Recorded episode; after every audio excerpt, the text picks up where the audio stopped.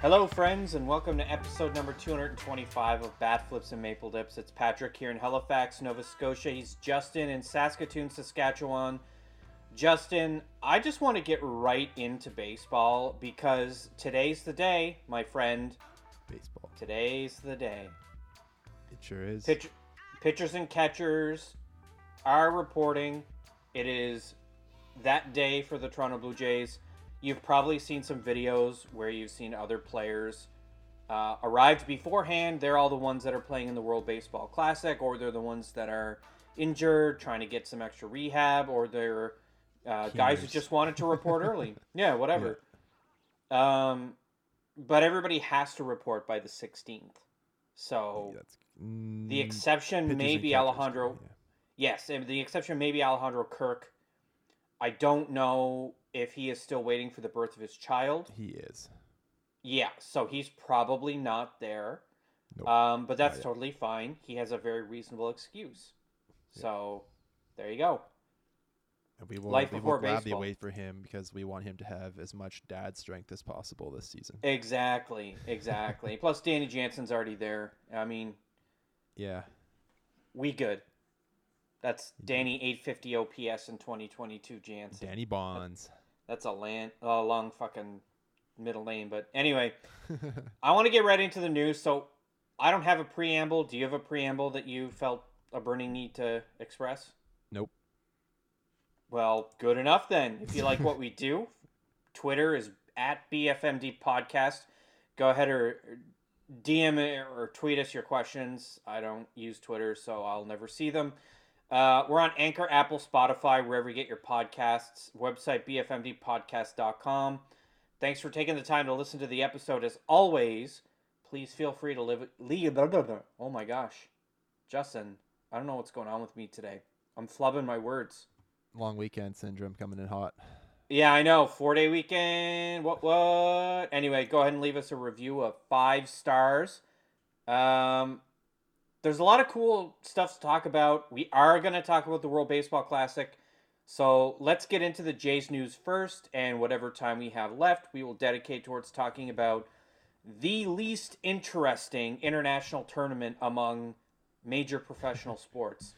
Justin, take it away. I don't know. I'd still rank it above the World Hockey Championship for me. But Very strong disagree from me, but we'll save it. it's- today is not the time. Uh, we'll save it for off the mic. We can argue about it later. Yeah. So getting into this, the news, I was able to pull a bunch of things from Twitter, from my athletic subscription, from everywhere else, sportsnet.ca, whatever it may, may be. Just uh, some tidbits from around the Blue Jays camp and around baseball. Um, Shi Davidi was, and a few other beat reporters have been talking to Kevin Gausman uh, this actually this afternoon because MLB has said they're going to be cracking down a bit more on balks this year, especially with the pitch timer. So there's a rule coming in this season. So the pitcher's responsibility here. We know the pitcher must begin his pitching motion before the pitch clock expires. But the most interesting detail to emerge from a, t- a meeting that was held on Tuesday this week is that MLB is going to be more strictly enforcing balks uh, in conjunction with the arrival of this pitch timer. The reason is that in order to enforce the timer, the umpire on field and the timer operator need a clear indication of when the pitch has begun.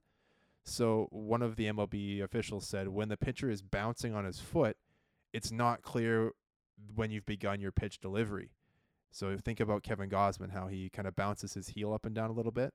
So, in the windup, pitchers are allowed to take one step back and one step forward at the start of their delivery and no more the clock is going to start when the pitcher steps back or to the side if they're throwing from the stretch or picking off somebody at first base. From the stretch, players are still able to tap their foot prior to delivery of the pitch, but they must come to a complete stop with their feet set at some point. The clock is going to stop when the pitcher lifts their leg to be uh, after assuming and holding the set position. So when they begin their delivery, that's when the clock is going to stop. So Gausman is still going to be able to do his toe tap, but he's going to have to make sure that he comes to a complete pause before that pitch clock expires and then begins his delivery. So there's going to be some things there. Uh, he talked about today. He says uh, uh, he says the umpires will definitely be watching me a bit closer than normal, but he says uh, he understands that the rule is in place for a reason. And says it just sucks when you're one of the guys on the list. But he said he's gonna use the timing here in sp- or the time here in spring training to really just figure this out and make sure that he's not having any uh, issues with timing and during his delivery. So not a huge deal, but just something to watch for. Another pitcher who was noted, Patrick, before I let you chime in, was uh, Luis Garcia from the Astros, who kind of does like a, they call it the Yeah, rockabye yeah, baby yeah. delivery. Yeah. Um, and he was a guy who was cited in this too. He's going to have some issues, and maybe even guys like uh, Nestor Cortes and Marcus Stroman who like to do the, the funky back The and leg. forth, or the Johnny Cuetos, you know, who kind of have that weird delay in their pitching motion. But that's all probably going to be fine. But I'm sure we just might not see as much of that anymore. Yeah, I I mean, is is Gausman going to the WBC? No, I don't believe so. All right. I didn't see him on a roster. I feel like this is something you would think that they would be able to make this adjustment easily, but I I I, I actually think it's the opposite. It's a little tick or something that he does that will take time to to work on. So I'm kind Yeah. of glad he's not going to the World Baseball Classic That's because and that's it why MLB announced this rule now and uh, this changed now, and they did is because they want Yeah, to give these guys the full whatever six weeks of spring to um to adjust It's- to this. I'm it's a little- at the Team USA roster and he's not on there, so yeah, it's a little odd. I'll say though, for him to ex- say like I accept the rule. It just sucks that I'm being affected by it, and it's like, well, the rules are the rules are the rules, uh, Mister Gausman. no, he's You- he's not saying that it sucks that he's affected by. He just says it sucks when you when you're one of the guys that's kind of cited as a reason for the rule. That's all he's saying. He's not. saying Okay, I read it. I, I I read it differently. Yeah, then no, I read it as no. like, well, I'm on this list. No, he said he understands.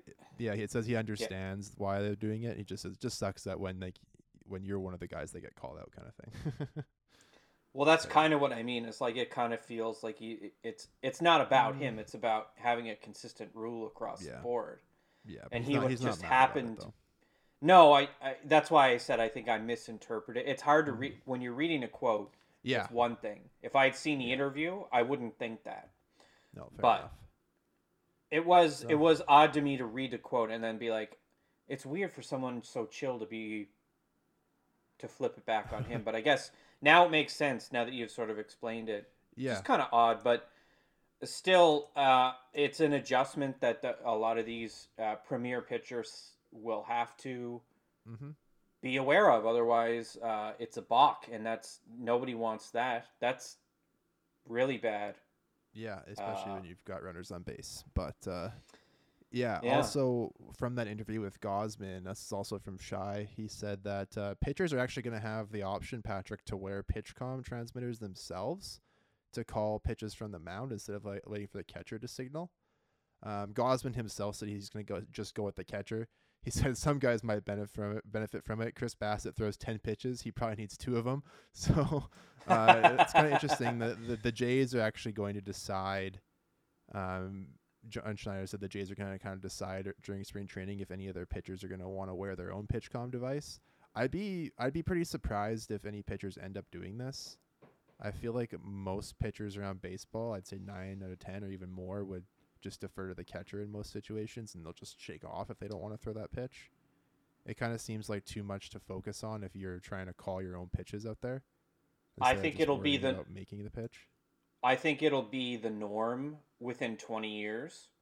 Like I think the next generation of pitchers will do it, but Really? Mm, anybody who is in any of the the minor leagues or major leagues right now, I don't think is going to really opt to do it because it's a distraction.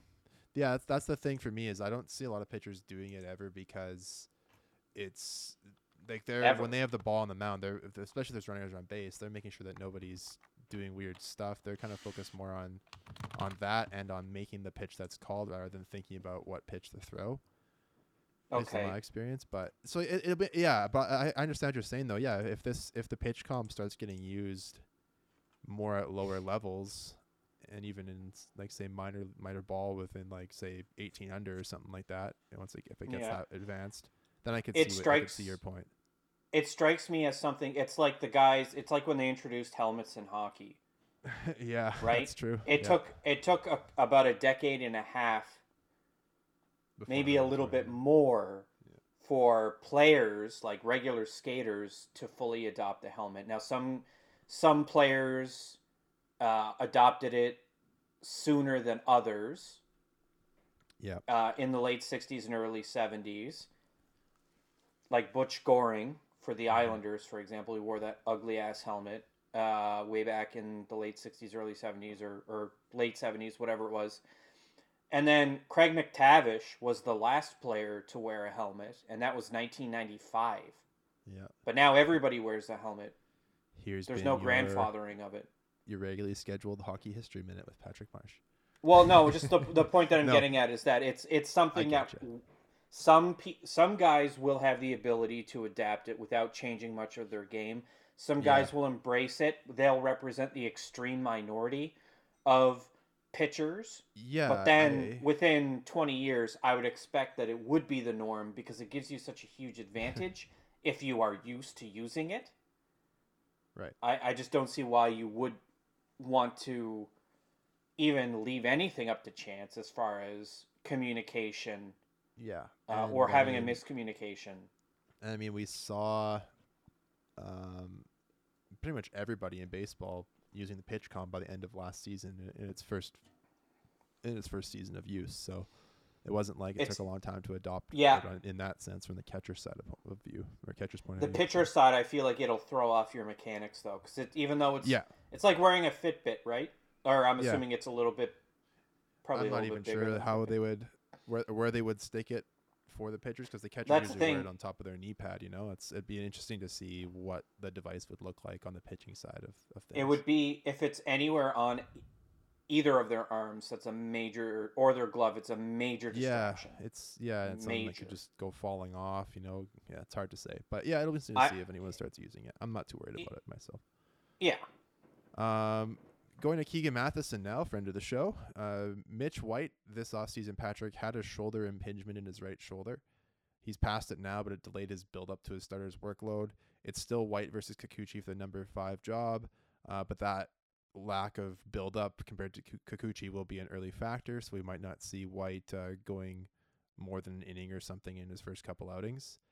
Uh, ben Wagner, also on Kikuchi here, says one of the most important pitchers in camp this spring. Kikuchi draws an early crowd. Last year, he started working on a curveball, and it's been on display a lot lately. I think he actually used to throw a curve like in the 2019 season, so it's not something entirely new, but it's not something that we've seen at all uh, with from Yusei Kikuchi. And it'll be interesting to see if the addition of a, a, a I guess a, like a, technically be a fourth pitch, I believe, for him at this point would be beneficial, and if it's actually a good curveball or not. So something though, something worth noting though. Yeah, he does. Well, he's got the fastball. He's got the slider. He's got Yeah. the changeup and the cutter, which he he pretty much Yeah. dropped.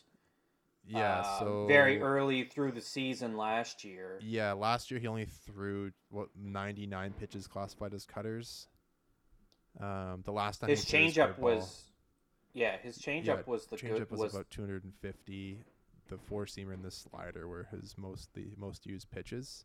they were also the ones that um, got tagged the worst. Yeah, he hasn't thrown the curveball since 2019. He threw over 400 of them that season. So it's not not a new pitch for him, but something he hasn't used in the past three seasons. So interesting to see uh, if it comes out in spring games and how it looks. I'm looking forward to seeing that. Uh, he also has a beard right now, so that's he's a new Oh, new look fun. guy all around. Yeah, yeah. I I made I joked on uh, Twitter that the beard adds plus 25 to his command. So it's a good Let me ask you a have. question before we move on from Kikuchi. Now, I'm looking at his uh, numbers from 2019 versus his numbers now.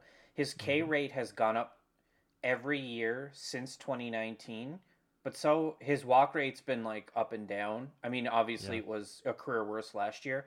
Would you rather a Yusei Kikuchi that strikes out guys 16% of the time, but only walks 6.9% of the time? Or would you rather a Yusei Kikuchi who strikes out 27.3% of the time but walks 12.8%? Mm, based on based on just those two numbers alone, not the rest of his stats. Yeah. Yeah, I would I would take I would take the higher strikeouts. I think in this in this day and age. Yeah. See, he started messing with his slider last year. Like he was throwing the like the hybrid or whatever you The want to slider, call it. they were calling I, it. I don't I don't like that, but I also I think it's hilarious. It's but- it's very funny. Yeah. Um, I just found his fastball, for whatever reason, last year was just not good. Mm-hmm. Um, like it was fast. He has an a, a, an above average fastball, uh, an above average fastball spin, and he has like upper percentile extension. But for whatever reason, guys just knew when it was coming Mm-hmm. Yeah. and it just it and it smoked the zone and that was i think what guys were, were keying in on the slider was pounded because it wasn't really sliding if you look at the numbers uh, he threw the slider 30.7% of the time in an overwhelming majority of those were like dead center which is not really ide- ideal for like like you want a slider to be on the corners, not uh you know right dead center because that's usually why the ball travels 400 plus feet. Uh, but I mean, I don't have to tell you, and I don't have to tell our fans, but you can look at the metrics and see Yeah. that. And his changeup was probably his his best pitch last year. Um, I'd be interested to see what he does if he if he brings back the curveball. Obviously, he's going to drop the cutter because it's Mm, one of the I don't know worst if he's gonna pitches in baseball cutter, but yeah, we'll see. We'll see what he's doing this spring. We can't. So really everybody should drop the cutter unless you have the best cutter in baseball. You should drop the cutter because it's it's. I don't know. It just seems like a pointless pitch now because like guys can crush it, and that's what they did to his. crusade against the cutter. It's a dead pitch to me. Fair enough. Um, Bring back, back the into screwball. it. back into it here. Uh, this is from Shi again. He says this is from John Schneider. A quote says, "I love what I've seen out of Yusei so far. He's made some small tweaks with his arm path and spent a lot of time in the offseason working on it. So." There we go. Everyone's uh, it's it's best best shape of their life season once again, and also really love what I've seen from guys so far. That's that's like some quotes you always hear in spring training. From Hazel May. I- oh, go ahead. One more thing about Yusei Kikuchi, and then I'll drop it. Will you? One thing, and it's not a criticism. It's actually something that I love about Yusei Kikuchi, and I that this is why I wanted him. Nobody has ever questioned uh, this gentleman's work ethic. No. This guy busts his ass. He did everything he could to try to save his season last year, and he just didn't have it. And he's aware. He's aware of that. He's not sticking his head in the sand. He's not trying to hide from it. He was definitely really aware of it, and the fact that he has been busting his ass the entire offseason and now uh, making these little adjustments and Schneider pointing them out, I actually feel better about Kikuchi now than what I did at the beginning of last year before he threw a pitch. Because we've seen how bad it can get. We haven't seen really an, uh, the the best of Yusei Kikuchi, the stuff that we saw Yeah. in 2021 before the All-Star break, which where he was one of the most effective uh, middle rotation guys in baseball and Keep kept in Seattle mind. in it. This is the first normal spring training since 2019. With Yeah. no COVID restrictions or lockouts. So I've said it many times before on this podcast. Kikuchi did not get a full spring training with the Blue Jays because he was signed partway through, and there was also the lockout. So it was just really the perfect storm for them not really knowing what they were getting, and they've had all winter to work with them. And from what it sounds like, they've made some changes. Yep. Uh, so hopefully, the results in the spring show dividends from that. Um, moving on, Patrick, uh, the Blue Jays had a nine-time Gold Glove winner playing first base in some drills today. That was uh, new What? bench coach Don Mattingly. Oh, oh, you got me. Yeah, I got you. So he was working with Vladdy on first base defense.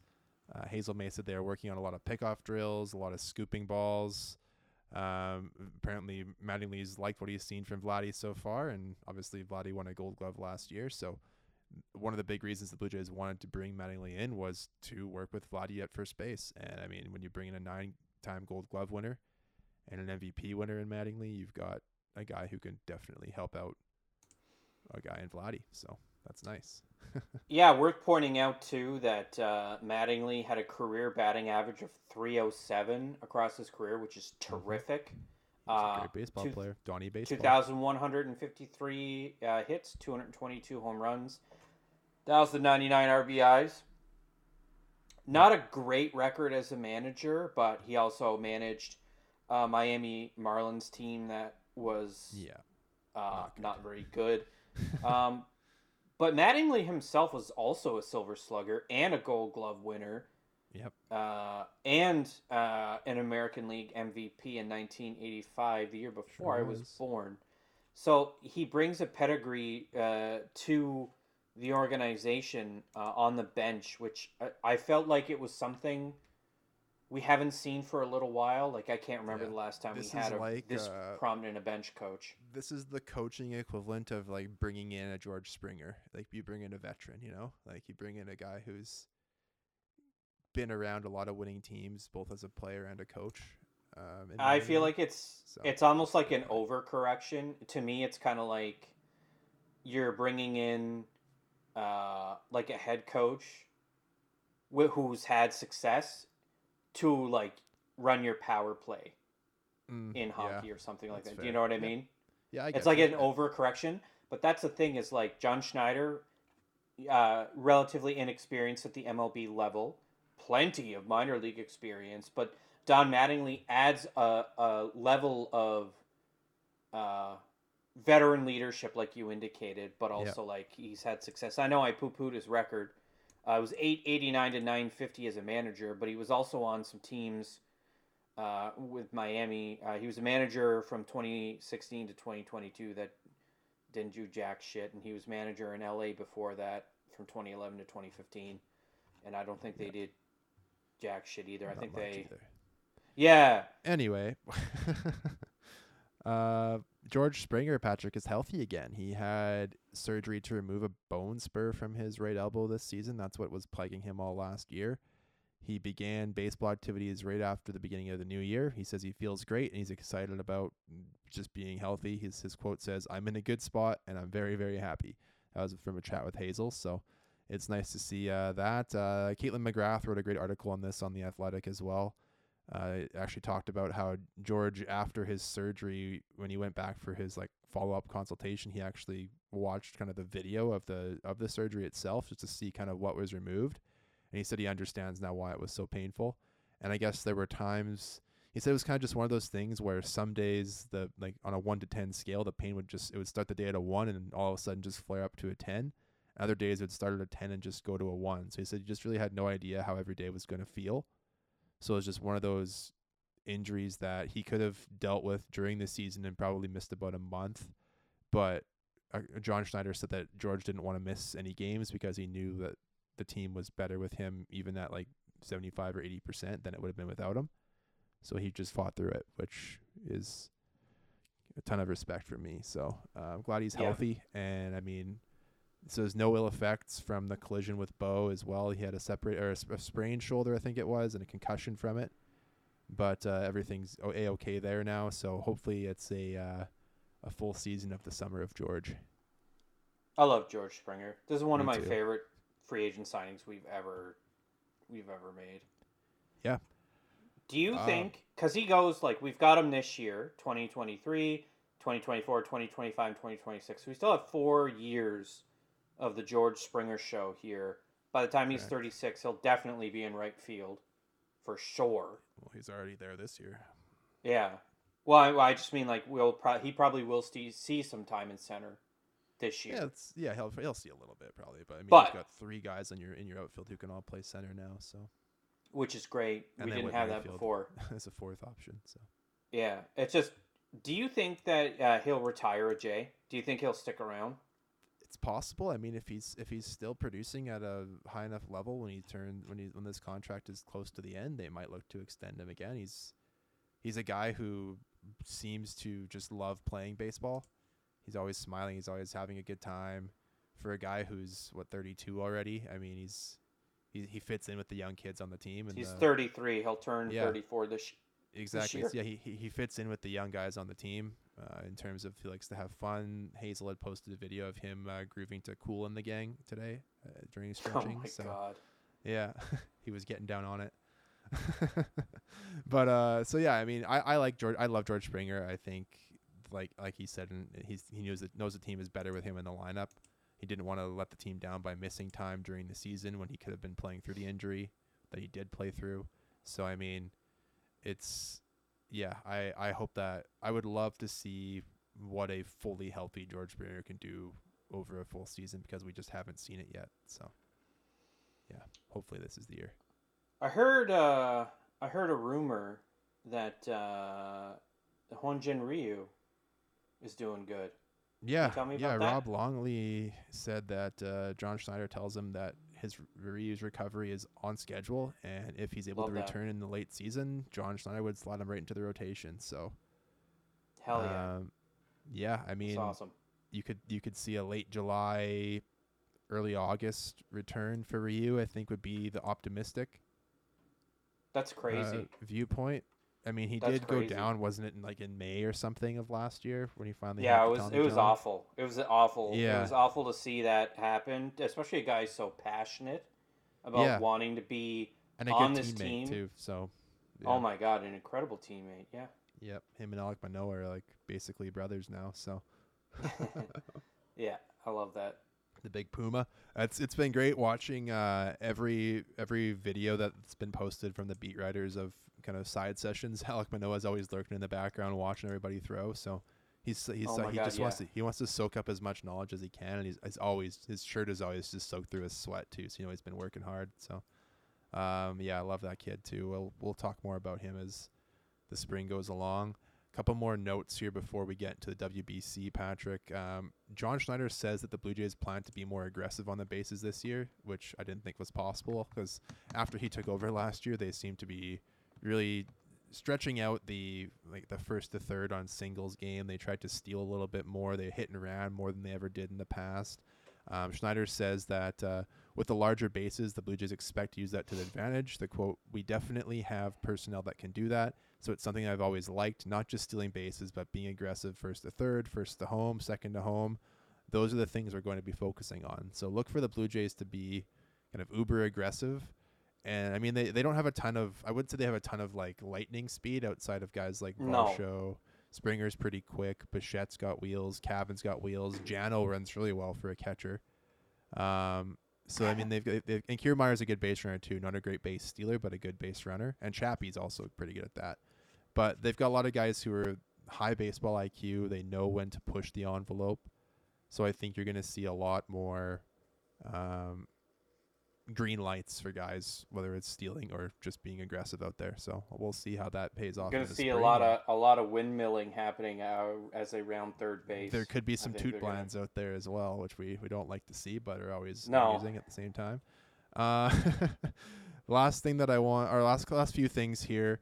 Uh, Rob Longley again says he was watching Jordan Romano. He says watching Jordan Romano throw up close is a thing. Blue Jays closer told me his fastball is already at 95, and yes, the calendar is only at February 16th.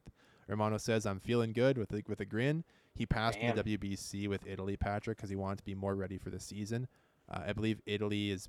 I think they're playing. Where are they playing in Taiwan? So We'll we'll get there. yeah, we'll get talk there. so that, understandable because he'd have to play. He had to adjust the time zones and then come back. It'd just be a thing.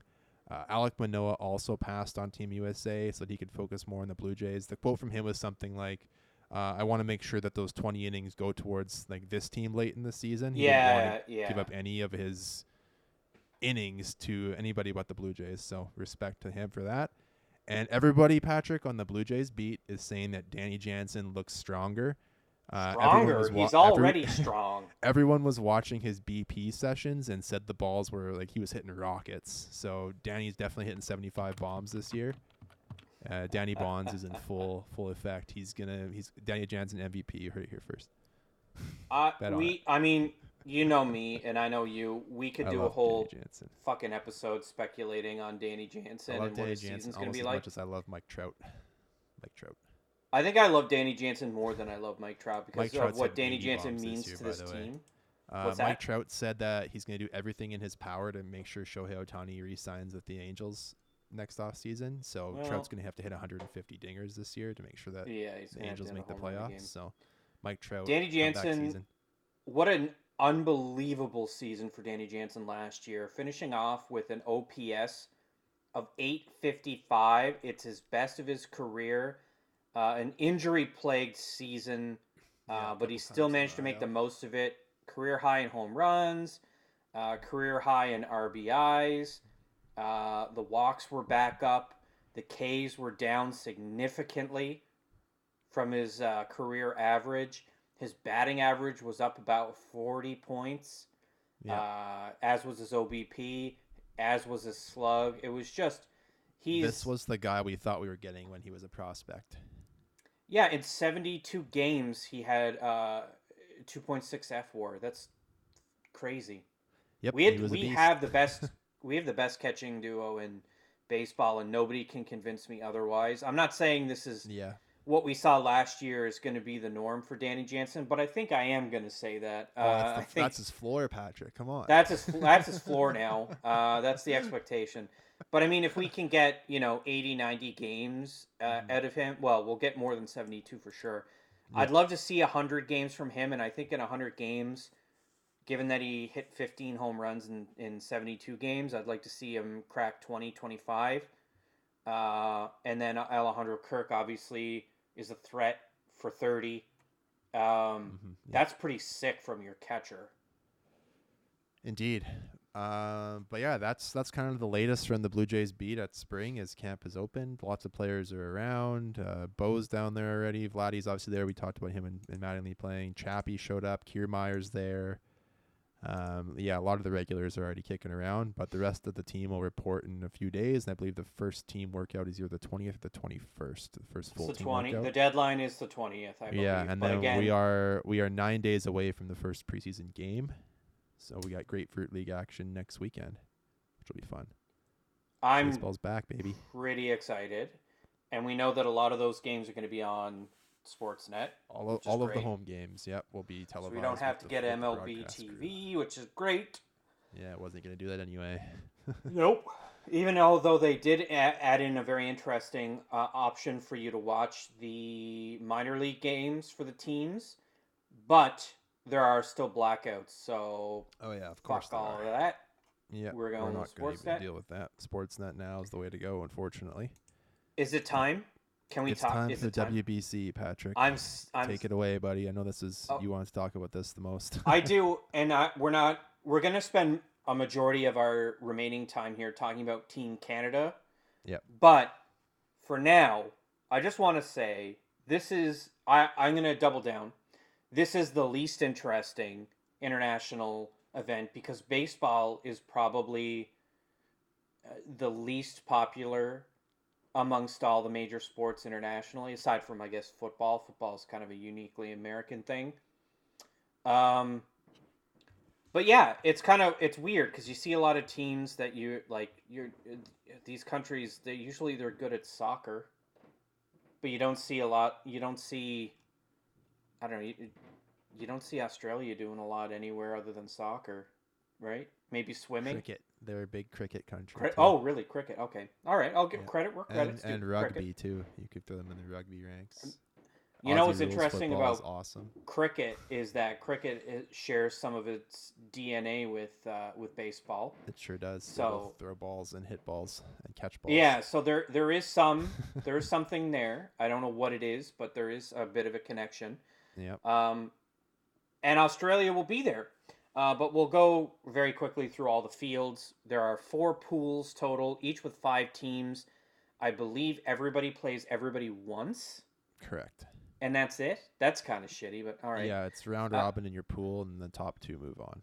Yeah, so you've got uh, in Pool A, you've got the ho- uh, the host team, Chinese Taipei, uh, the Netherlands, Cuba, Italy, and Panama, and then they're up playing other games in Taichung.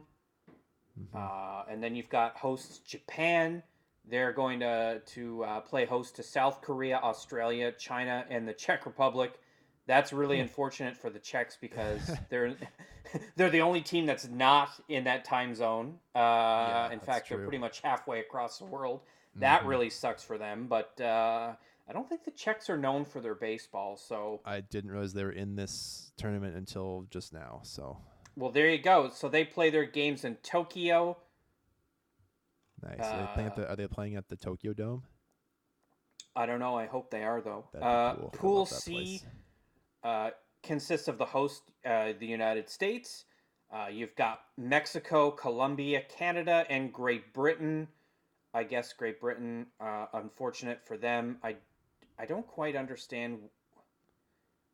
Okay, well, just the way they organize this seems really stupid. It's just like some of what there's one team in every single group that has to travel halfway across yeah, the planet. it's just kind of Doesn't make sense. Goes.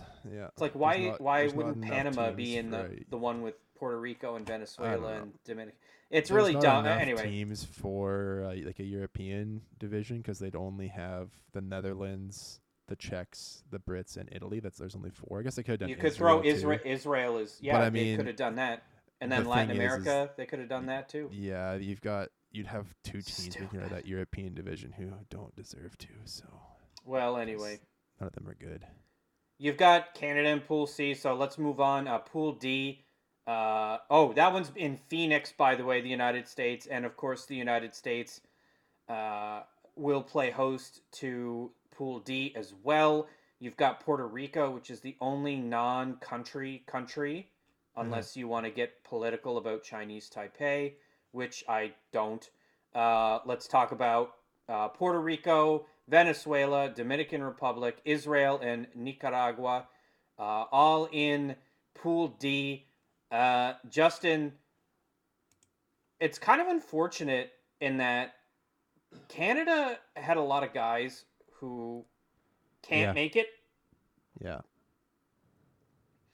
Yeah, But here it is. Pop's not coming, right? Because he wanted to Yeah. compete for a roster spot with the Blue Jays. So No Zach Pop, no uh, no uh, Josh Naylor. Uh, Bo Naylor will be there, uh, Yep. but no Josh. Uh, no Joseph Votto. Um, Who else are we missing? is Cal I'm Quantrill probably- going, or is he? No, Cal, no, Cal is there. Okay, Cal is I thought I there. saw that he wasn't, but We're pretty much pinning our hopes on him uh, for as far as pitching goes. yeah, Uh, but let's let's briefly go through the list. Uh, we'll start off with the manager. Ernie Whitt is managing Team Canada. Uh, you know, as is tradition. Uh, then you've got uh, Dennis Boucher, who we talked about last time, uh, entering the Canadian Baseball Hall of Fame. Greg Hamilton will be one of the coaches.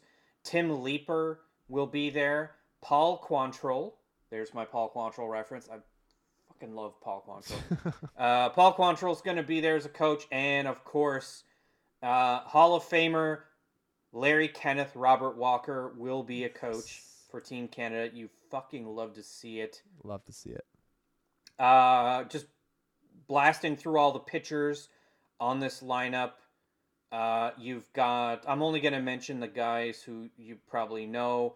Uh, the Axeman coming out of retirement. That's right. Simcoe, Ontario's own John Axford is unretiring to do this. Uh, that's crazy, but also awesome. Uh, Matt Brash of uh, the Mariners is going. Mitch Bratt of uh, their Texas Rangers minor league system will be there. Uh, Trevor Brigden of Tampa Bay's minor league system. Indigo Diaz for the Yankees minor league system. And then you've got uh, Nick Pivetta will be there of the Red Sox. Cal Quantrill, who's pretty much going in, I, I, I would argue, as the ace, even though he'll probably only get to pitch once at most. Yeah. Uh, and then you've got, I don't know how to pronounce this gentleman's name, Evan Rutckyj with a silent J. Ratikia? Yeah, I'm not sure how to say Whew, that either. that's a- Ret- I'm so sorry. I don't know. Uh, he pitches uh, in Japan. He's going to be one of the pitchers, and then there's a bunch of minor league players who I don't recognize. Uh, and then you've got uh, Bo Naylor behind the plate from Cleveland. Freddie Freeman. This is the big one. The, Frederick. we're pretty much pinning all of our hopes on Freddie Freeman hitting a home run every at bat, and even then, uh, it's going to be rough. Uh, and then Otto Lopez. Yeah, dual citizen. Otto grew up Lopez, dual citizen. Otto Lopez, born in Santo Domingo, but will represent Canada. Yeah. Uh, and then you've got Damiano Palmegiani, uh, who is also in our minor league system.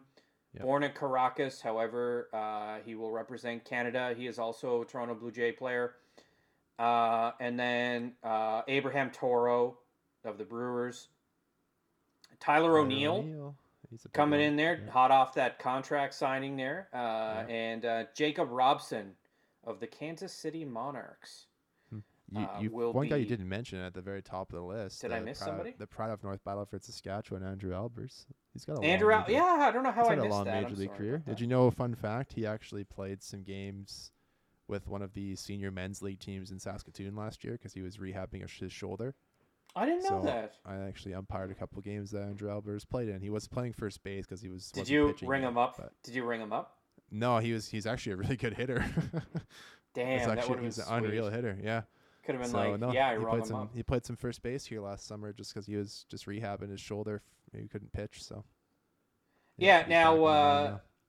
I mean, I honestly like this is a pretty pretty decent lineup. I think it's about what would be expected for Team Canada given how many guys uh, opted out. Yeah. Uh, looking at uh, all the players, there are some Jays uh, smattered throughout the other lineups. You've got uh, Yorgeni Casimiri, uh, who's in our minor league system playing for the Dutch. Uh, no Sam Roberts. Very curious. Uh, maybe he declined. We'll never know. Um, or maybe we will. I don't know. Uh, just doing a quick look through all the lineups. Vladdy and uh, Yimi Garcia right. playing for Dominican. Uh, Barrios is playing for Puerto Rico, as is uh, Luis Quinones, who's in our minor league system. Also playing. No Puerto Jays Rico. on Team USA. No. Uh, Team USA. Alejandro Alec Kirk will play for. Mexico. Yeah, I'll be Uh, curious to see. although- Uh, yeah, if, if he actually does, now that he's waiting for his child, but we'll see how long baby. that that takes. if- Baby boy to be, to be. Is it a boy? Do we know? I'm Is not- that what it, not Or no, we don't know. We don't know. We don't know. Uh, yeah, and uh, yeah, Bar- Barrios, Luis uh, Quinones, uh, who's also uh, in our minor league system, is going to be pitching for uh, Puerto Rico. Yep. And uh, yeah, Yimi Garcia. I think you already said Vladdy. Uh, I think we hit them all. There's there's Yeah, a healthy representation of Jays here and a pretty I- decent team. Canada. Let's let's get down to it though, okay? We'll start with Pool A and we'll leave Canada for last. Who do you see coming out of Pool A? I'd say Chinese Taipei, Taiwan, and Cuba. Yeah, uh Dark horse Panama, in my opinion. Yeah, I would agree with that. That's unfortunate that I, I don't have anything else. You know what though? The Dutch do have some interesting players on their yeah, team. They, they sure do.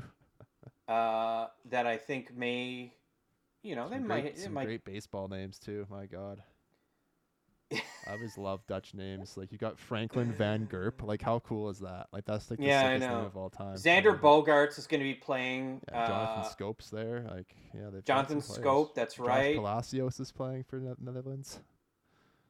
Jurickson Profar is uh, is is also there. Andrelton Simmons is there. A lot of Yep. these guys were born in uh, Dutch uh, territories. Yep. You may be wondering yourself uh, why is Xander Bogaerts? Uh, well, Xander Bogaerts was actually born in Aruba. That's correct. They Jonathan Schoop, a Dutch. born in Cura, Curacao. Curacao? Curacao. Cura, Curacao? I apologize. Uh, I really wanted to put in a good effort to pronounce places as best as possible. Um, Josh Palacios was born in Brooklyn, New York, but uh, I believe. Andrelton Simmons is gonna be there too. So. Yeah, they're, they I, I, I'm gonna. You know what? I'm gonna change my answer. First place, I think, will be Cuba in a walk, and then it'll be Really, I would Uh, say Taiwan in a walk first place. no, no, I don't think so. Who, who's your favorite player on Chinese Taipei? I'm not gonna try and pronounce any of them. I don't want to make I don't want to make a mess of it. But, Yeah. uh, yeah. I I'm think I think you're we're heavily overrating. I'm gonna say here it is. Cuba will uh, take the division or Pool A. Second place will be Panama, and I think the Dutch will be very close. Okay. Calling it now. Yeah. They got a lot of veteran leadership on that team. Pool B, Yeah, this is you got is, uh, Japan, South Korea, Australia, China, Czech Republic. This is kind of interesting. Obviously, Japan mm, should go is an easy one. undefeated. Uh, and real honestly, looking at the rest of the teams, I I believe South Korea should be the favorite. yeah, yeah. But- I'd say South Korea. Australia's the dark horse there. Um, Good day, mate. the Australian base like baseball league, a lot of like a lot of teams, some of them will send players there, like minor leaguers, to get more at bats Yeah. during the the winter because that's when their summer is. So, but I, I'm gonna I'm gonna stay with Japan first place and then South Korea in second. I think that one's pretty cut and dry. Yep, that's pretty much the logic of it all. Um, Yep. Some of those teams, I think China and the Czechs are happy to be there. Uh, Pool D, we'll skip over Canada right quick to do Pool D. This is the sexiest uh, division I think of them Yeah, all, just because fun. there's there's a lot of talent. My picks are going to be the Dominican Republic and Puerto Rico, but Venezuela will make it very interesting. Yeah, I uh, if they, if they can think the- steal a win, man. I think the Dominicans gonna win this one for sure. Don't rule out Israel either here. Like they've got a lot of guys who've got m- major league experience because there's a lot of uh, Jewish-born players who were either born in the states but uh, are able and to they get the Israel. opportunity. They Yeah. they get the opportunity to, to play for Israel. Like uh, actually, we didn't even go over this. Joc Pederson's there. Um, Yep. So he's a he's a big name. Ty Kelly, Blue Jays uh, minor leaguer Jake Bird. is going to play there. Yeah. Um, Robert Stock, Dean Kremer from the Orioles is going to be there. Uh, we're familiar Alex with him. Dickerson, Yeah. So there's Richard Bleier from the Red Sox. Garrett they have they've got some big leaguers on this team. Yeah. yeah, this is a really actually. They could. Ian uh, Kinsler's gonna manage somebody. it. Yeah, Ian Kinsler's And then you got Kevin, Kevin, Youkilis. Brad Ausmus. Yeah. Man, you know, I'm man. I'm still not. I still don't think they have the pitching depth to make it. I think the Dominican and Puerto Rico have the edge in this one, but Venezuela and Israel are two teams that, if they can steal a win, whoever I think whoever beats the other, if Venezuela and Israel play, I think the winner of that game has a chance at second place. Like they're not. They're both of them aren't gonna make the playoffs out of this group because I think Yeah. Dominicans just like pretty much a guarantee. But if Venezuela or Israel, if the team that wins that game can beat Puerto Rico, then then there's obviously a chance. So yeah, I, I would say uh, Nicaragua is probably just happy to be there. So yeah, they're just happy to be Uh, included. I think this is the most interesting division. I will. I would be more interested in watching this division than any other division, Interesting. including the one with Canada, just because I. We'll talk about Yeah. it in two seconds, but um, yeah, let's get there quick because I gotta I gotta leave soon. all right. Pool C, you got United States, Mexico, Colombia, Canada, Great Britain. If we're being honest with ourselves and each Yeah. other, uh, the United States and Mexico should stomp their way through this division. I don't see Canada getting more than a single win. Uh, I think Great Britain are probably happy to be there, uh, happy to participate. I don't know. Uh, you know, it's it's kind of mean for me to to I don't know Colombia. Yeah.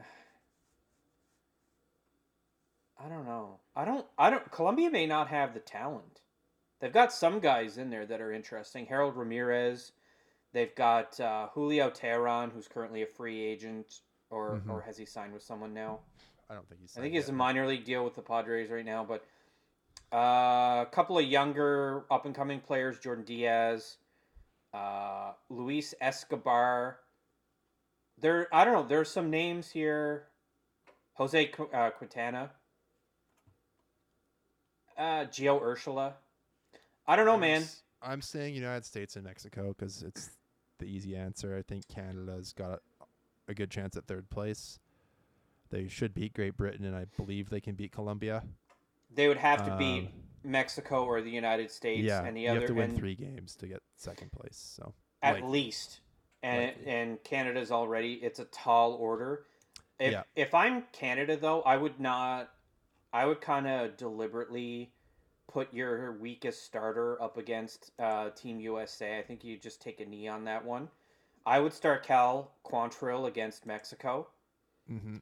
Uh, and then Nick Pivetta against Colombia. Like I think you really kind of got to game this You got to as win much those as possible. two for sure. Yeah, you got to win those two.